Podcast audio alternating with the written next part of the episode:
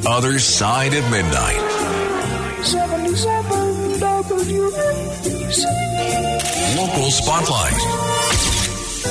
Good morrow, everyone. This is the other side of midnight. I'm Frank Morano. You're listening to 77 WABC. Are you familiar with the New York City Audubon Society? Well, you can't make this stuff up. If anything, you'd think that the Audubon Society, which I always viewed as just a large group of bird watchers, you'd think that they're the least controversial group that there is. Well, apparently, you'd be wrong. Because the New York City Audubon Society has decided actually to change their name due to their legacy of white supremacy. Yes, that's right. After months of deliberation, New York City Audubon decided to change its name, citing founder John James Audubon's legacy of white supremacy. The bird oriented organization announced the bombshell development on its website in an email sent to members. Quote New York City Audubon's board of directors has today announced its decision to change the organization's name, dropping Audubon. That's from the executive director in an email that she wrote to supporters. She added that the nonprofit will begin a process to develop a new name that embodies our organizational values and inclusive and welcoming to New Yorkers. This has got to be the stupidest thing in the world. Now, even the people that are changing the name acknowledge that Audubon, the person,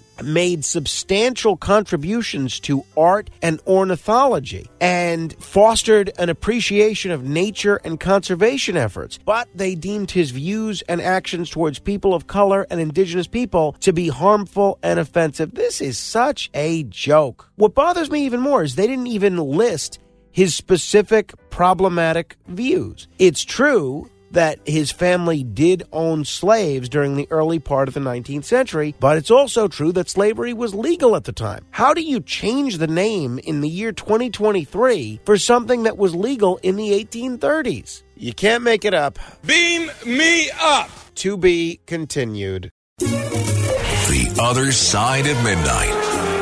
77 WABC. Local Spotlight. Good morrow, everybody. If you are in the state of New Jersey and would like to hear me speak, I will be speaking tonight, this evening, Thursday evening, in Rahway before the Rahway Republicans at the Rahway Yacht Club. It is $20 per person. There's a cash bar available. There is light refreshments. I honestly have no idea what I'm going to talk about. Hopefully, I'll think of something amusing or substantive to say. I'm certainly not going to speak for three hours. I mean, maybe we'll open it up to Q and A. But uh, if you want to come down, it's again Rahway Yacht Club tonight from 6 to 9 p.m. I believe it's open to the public. It's an event for the Rahway Republicans, even though I'm not a Republican. They're very kind to invite me to speak, and my standing rule is I will go wherever I'm invited to speak. Again, it is $20 though, so don't expect to show up and not pay anything. Rahway Yacht Club tonight, 6 p.m. Hopefully, I'll see a lot of you there. I better brush up on my knowledge of Rahway politics between now and then. As of now, I can't even tell you who the mayor is. But by tonight, trust me, I will be an expert in all things related to Rahway municipal government and whatever county Rahway's in, that county's government as well.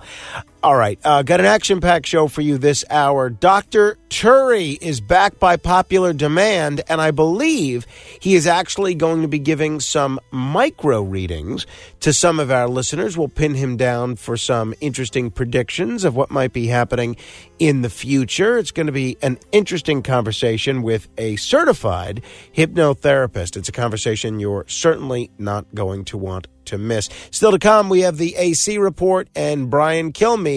It's all coming up on the other side of midnight. Beam me up. To be continued. The Other Side of Midnight.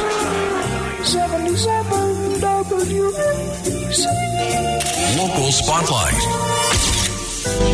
We have been chronicling step by step how New York City's retirees are about to be screwed because they're going to be forced to pay more for health care rather than keep the health care benefits that they're entitled to, that they worked for, and that they were promised. And I have to tell you, Mayor Eric Adams did not do them any favors this week as his administration moves ahead with shifting retired city workers into this controversial Medicare Advantage plan plan. Mayor Adams will not authorize an implementation structure that would have given retirees the option to stay on traditional Medicare at no extra cost. That is the word from a mayoral spokesman to the Daily News. A large segment of the city government's 250,000 retirees have pleaded with Adams, including many of our listeners, to pick the alternative implementation framework known as Option C because they're concerned their benefits would be wrecked if they're enrolled in Medicare Advantage. But spokesman Charles Lutvak said it wouldn't make sense for the mayor to choose option C, though, because it would undermine the justification for moving retirees off of traditional Medicare in the first place. Budget savings. Here's a quote from Lutvak. That approach would result in minimal savings and undermine the city's ability to continue providing high quality, premium free care to active employees and retirees. As a result, we do not intend to offer this option to active employees employees or retirees. This is a push that began under Mayor de Blasio, and like de Blasio, Adams has argued it's necessary to make the switch because the city projects it can save some $600 million annually if retirees are on Advantage coverage as opposed to traditional Medicare. Adams has also promised Advantage would ensure robust coverage for retirees, but Thousands of retirees have said they'll lose access to certain doctors. They'll lose access to certain medical procedures. Drugs won't be covered under medical care advantage, at least certain drugs. This stinks. Now, I want the city to save money. I would love for them to find a way to provide health care to retirees more efficiently and more cheaply but you cannot betray the people of New York City who took these jobs under the expectation of getting a certain amount of health care coverage. Beam me up! To be continued. The other side of midnight.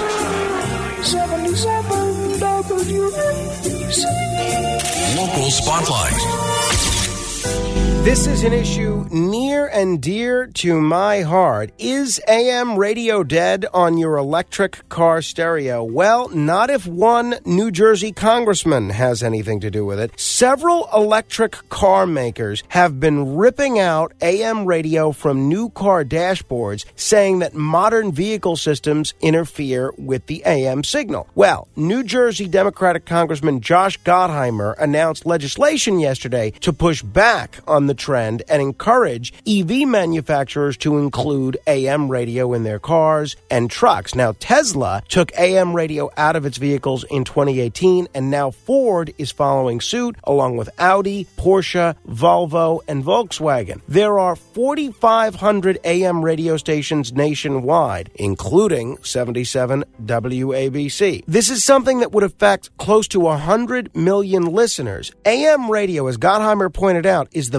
backbone behind America's national public warning system, which provides emergency alert and warning information to the public during major natural disasters, extreme weather conditions, chemical incidents, health emergencies, other domestic threats, and emergencies. Congressman Gottheimer had a word or two for Elon Musk. I would think that if Elon Musk has enough money to buy Twitter and send rockets to space, he can afford to include AM radio in his Teslas. He said during the aftermath of 9 11 and Hurricane Sandy, AM radio was the primary means of communication. Now, Ford, for its part, issued a statement saying a majority of U.S. AM stations and automakers globally are modernizing radio by offering internet streaming through mobile apps, FM, digital, and satellite radio options.